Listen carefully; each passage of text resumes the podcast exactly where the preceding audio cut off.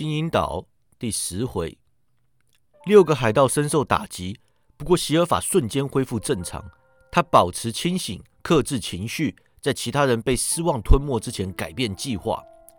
他低声道：“吉姆，拿好这个，提高警觉。”他递给我一把双管手枪。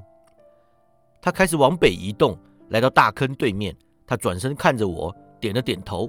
我忍不住低声道：“所以你又换边站了？”他还没有时间反应，其他人已经大吼大叫，跳入坑里，开始徒手挖土。摩根找到一枚两基尼的金币，高高举起。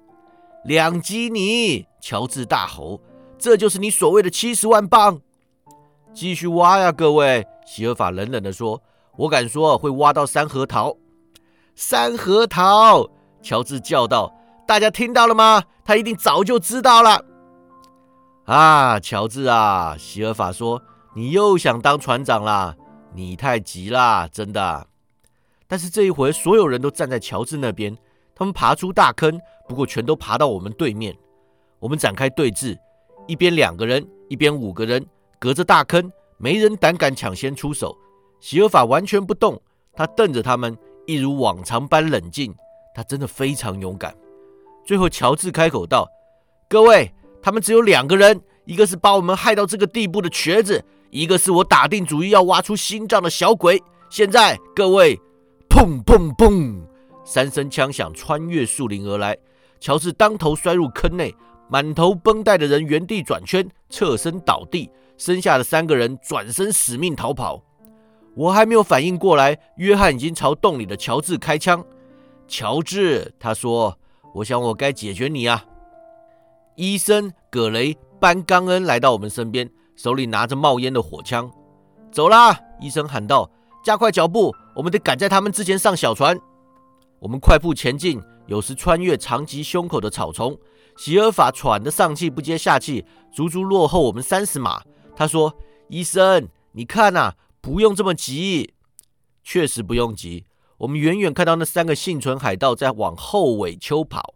我们一行人慢慢下山。边走边聊，原来班独居岛上期间，早就找到了骷髅，挖出了宝藏。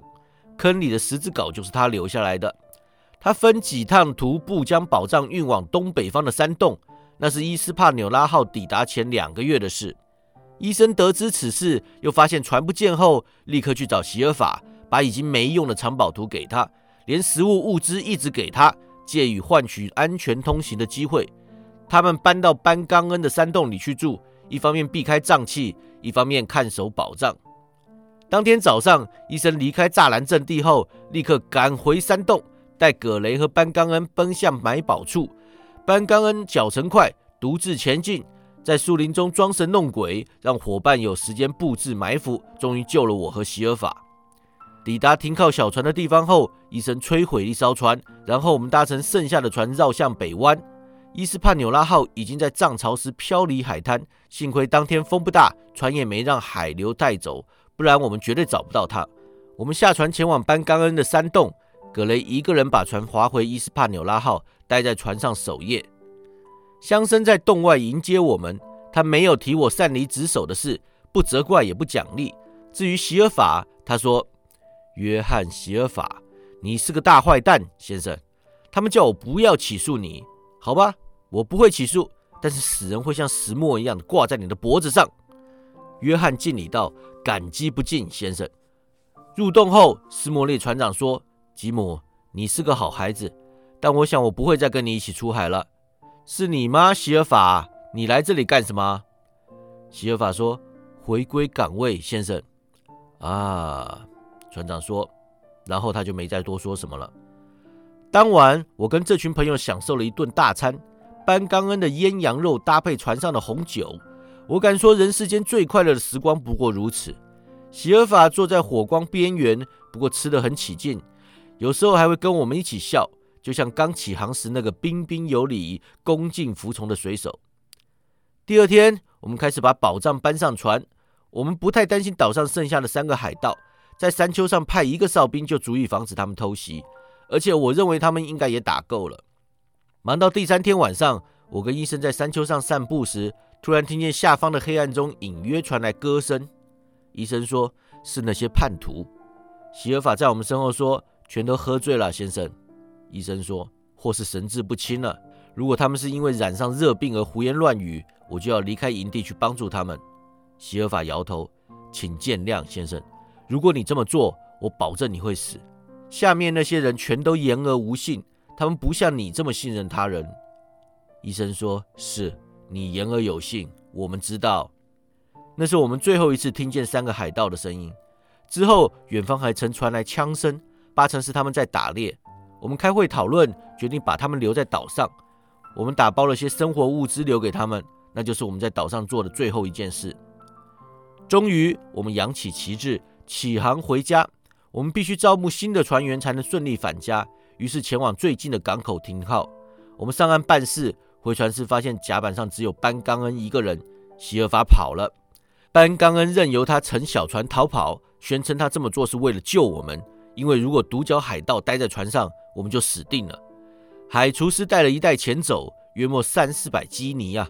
我想我们都很高兴可以这么简单就摆脱他。我们雇佣了些船员，顺利返回布里斯托。当初一同出发的船员只有五个人回来，就像歌里唱的：“喝吧，其他人交给魔鬼处置。”至少我们没有惨到像歌词中那艘船呐。七十五个人出海，只有一个人活着回来。我们全都分到大笔宝藏，然后依着本性花钱。斯摩列船长退休了，葛雷结婚生子，成为一艘船上的大副兼共同持有人。班刚恩在短短的三周内就把钱给花完或输光了，沦落到街上行乞。后来他成为乡间小屋的看守人，至今活得好好的。我们再也没有听说过席尔法的消息。但我敢说，他跟老婆和弗林特船长一起安享晚年，希望如此，因为他在另外一个世界多半不会太好受。据我所知，剩下的宝藏依然埋在弗林特的藏宝处，而他们将永远待在那里。我绝对不会返回那座天杀的岛。我最可怕的噩梦就是听见金银岛海岸的潮浪声，或是在弗林特船长“西班牙金币，西班牙金币”的刺耳叫声中惊醒。金银岛的故事已经全部讲完了，感谢各位的收听，拜拜。